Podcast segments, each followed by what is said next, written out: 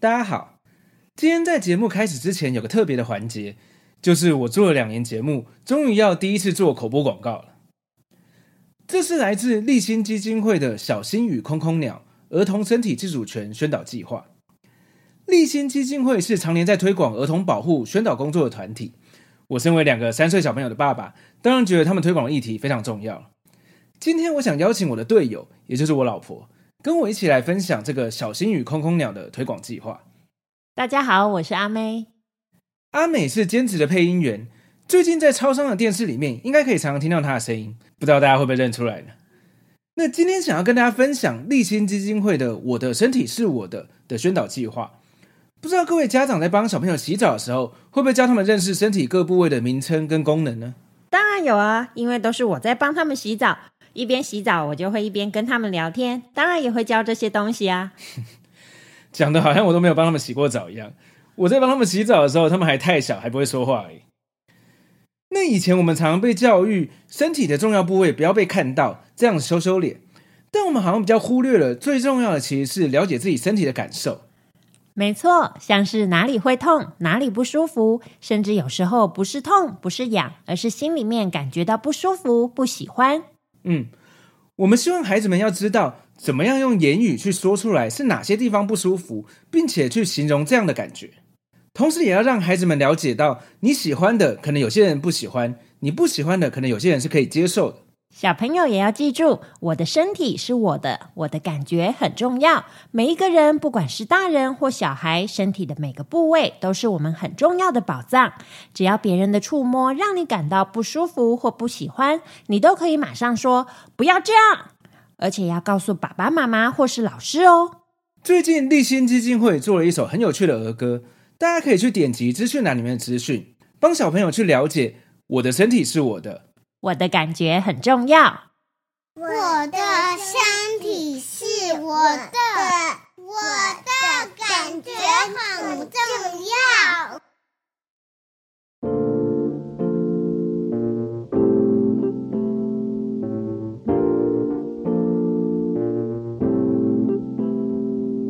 你正在收听的是过期少年快报，我是过期少年 Chris， 这是一个介绍漫画为主题的 podcast 节目。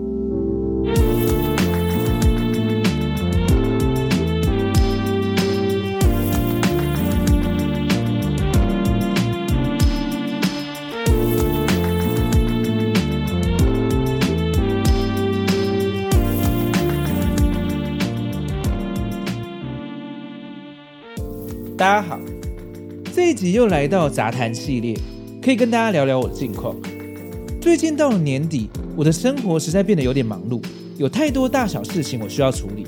前几个月开始，本来每个礼拜一我都会在 I G 的限动跟脸书上面发一个叫做过期宅物事件簿的系列图文，分享一些我从小到现在买过的各种动漫相关宅物周边，偶尔也会收到一些回响跟共鸣，但最近我已经两三个礼拜没有发了。其实我还有不少东西还没分享出来，只是最近真的忙翻了，也许看看下礼拜有没有机会继续分享吧。也趁这个机会跟大家征求一下，如果想要在我这边分享一下你的收藏的话，欢迎私讯给我。我也很期待我这边能够成为一个让大家分享老宅物周边的平台。另外，今天也想要再次请大家 follow 一下我的 YouTube 频道，我很努力的每个礼拜都有上一支影片，虽然大部分会是过去 podcast 的音档做成的影片，但是偶尔也会有 for Y T 影片才有的内容，而且 Y T 上每周的内容并不是跟目前的 podcast 节目同步更新的。像这礼拜我上架的影片，其实是我 podcast 节目的第一集，介绍的是富坚老师的灵异一接触，而且还因为第一集我的口条实在太烂了，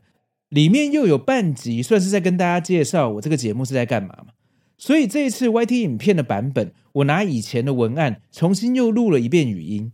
应该还算蛮用心在做这个频道的。所以再次跟大家呼吁一下，希望能帮我订阅过期少年快报的 YouTube 频道，冲一下人气，希望能让更多人认识这个节目咯。那今天想要跟大家分享的是我期待很久的幽游白书真人版，虽然说期待了很久，但是其实应该是既期待又怕受伤害。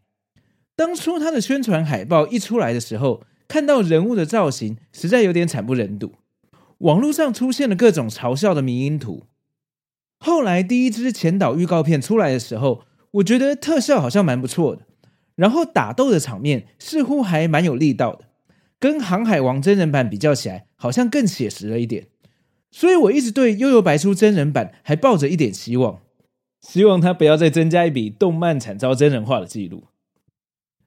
幽游白书对我这样一个七年级生来说，绝对跟七龙珠还有灌篮高手一样是非常经典的回忆。还记得最一开始他的动画版因为比较血腥暴力，所以会在晚上十点之后才在电视上播出。后来我在电视上把动画看完之后，因为太喜欢了，才去买漫画单行本的最后一集来看。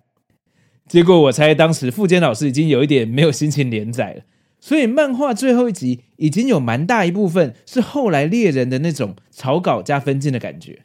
让当时的我第一次被富坚的风格震撼到。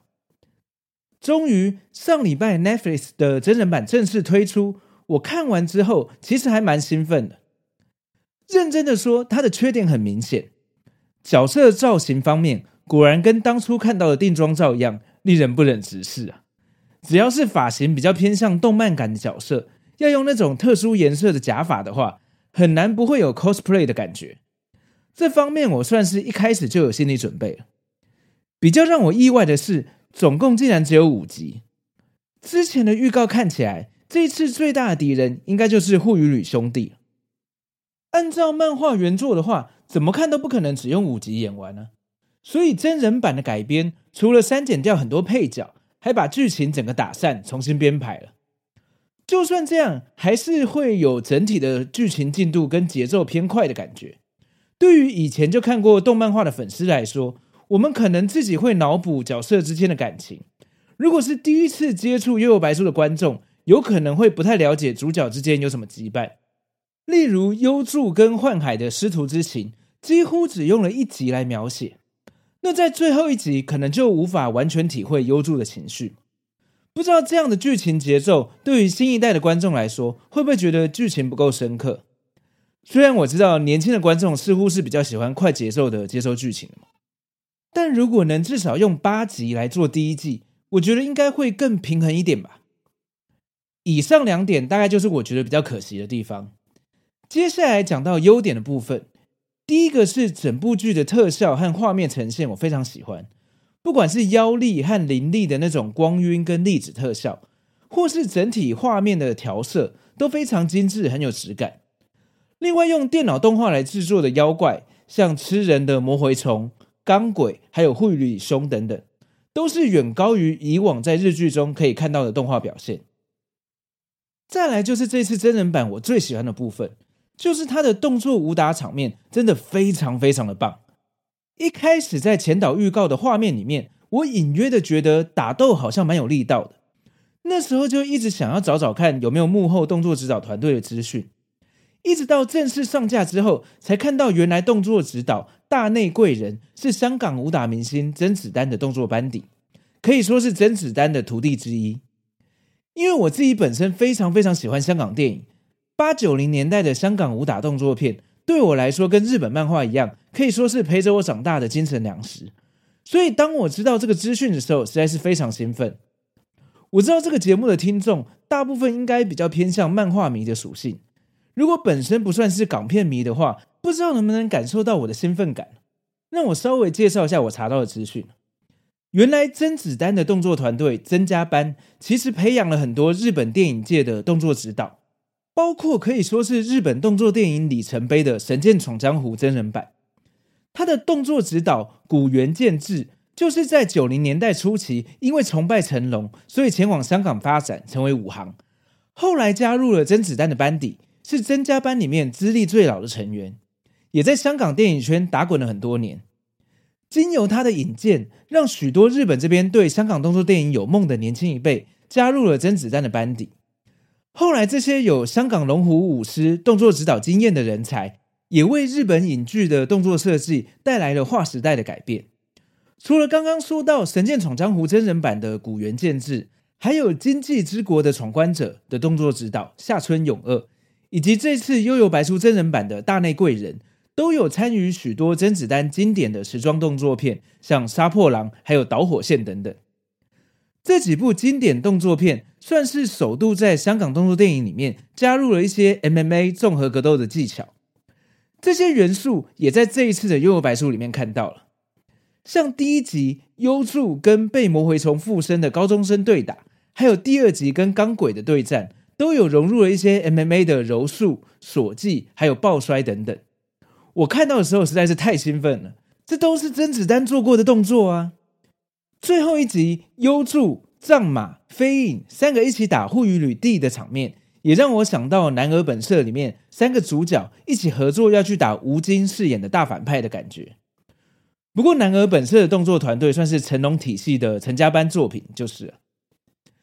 幽游白书真人版每一集的打斗场面都让我不断的重看了好几次，精彩的程度让我能无视那些荒谬的人物造型，这是我一开始完全没有预料到的。想不到在香港动作电影逐渐式微的现在，竟然能让我在日本影剧里面看到过去港片的灵魂，其实还蛮感动的。最后回到这次幽游白书真人版整部剧的综合评价呢，我觉得如果是那种从小就是幽游白书的漫画迷，很期待这次真人版能让你重温童年回忆的话，那你可能会失望，因为原作大幅删减的程度加上赶进度的剧情，实在会很难让你有共鸣。那还不如去复习 Netflix 上面的幽游白书动画版。但如果是以前没有接触过幽游白书的新观众，我倒觉得可以试试看。这部剧除了人物造型之外，整体的制作水准、画面品质都很高。因为快节奏而没有深刻描写的人物情感，对新一代的观众来说，也许并不是什么大问题。毕竟现在比较不流行慢慢酝酿情绪的步调了嘛。反而是精彩的动作场面，应该能够吸引到各个年龄层的人。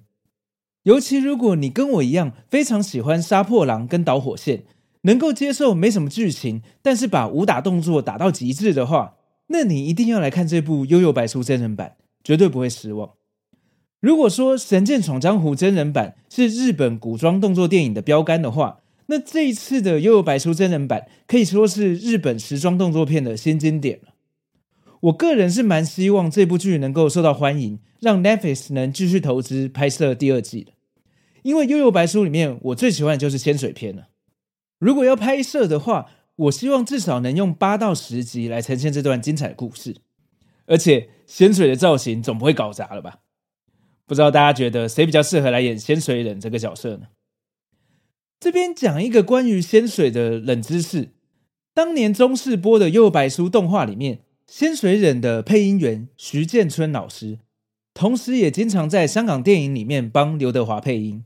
包括赌侠、整人专家还有摩登如来神掌等等。所以我那时候看到电视上的仙水在讲话的时候，怎么样都觉得他就是刘德华在讲话。其他还有《九品芝麻官》里面的方唐镜也是这位老师配音的，我想这个大家应该印象就会比较深刻一点吧。怎么样呢？我又跳出来了，我又站回去了。哎，怎么样？怎么样？怎么样？我又跳出来了，打我笨蛋！动漫作品的话，名侦探柯南的阿笠博士还有木木警官也是徐建春老师配音的。警官你不要紧吧？放心，没什么大碍了，只是过去那个旧伤裂了口而已啊，是我没处理好过去留下的一道旧伤口。至于当年中视版仙水忍的配音，我目前已经找不到了，不知道大家有没有这个回忆呢？今天的节目差不多到这边，如果你喜欢的话，非常欢迎在你收听的平台上订阅这个节目，也欢迎把这个节目推荐给你的朋友。如果方便的话，请在 Apple Podcast 上给我一个五星好评，也欢迎追踪我的 I G、F B 粉丝团跟 YouTube 频道。这里是过期少年快报，我们下次见，拜拜。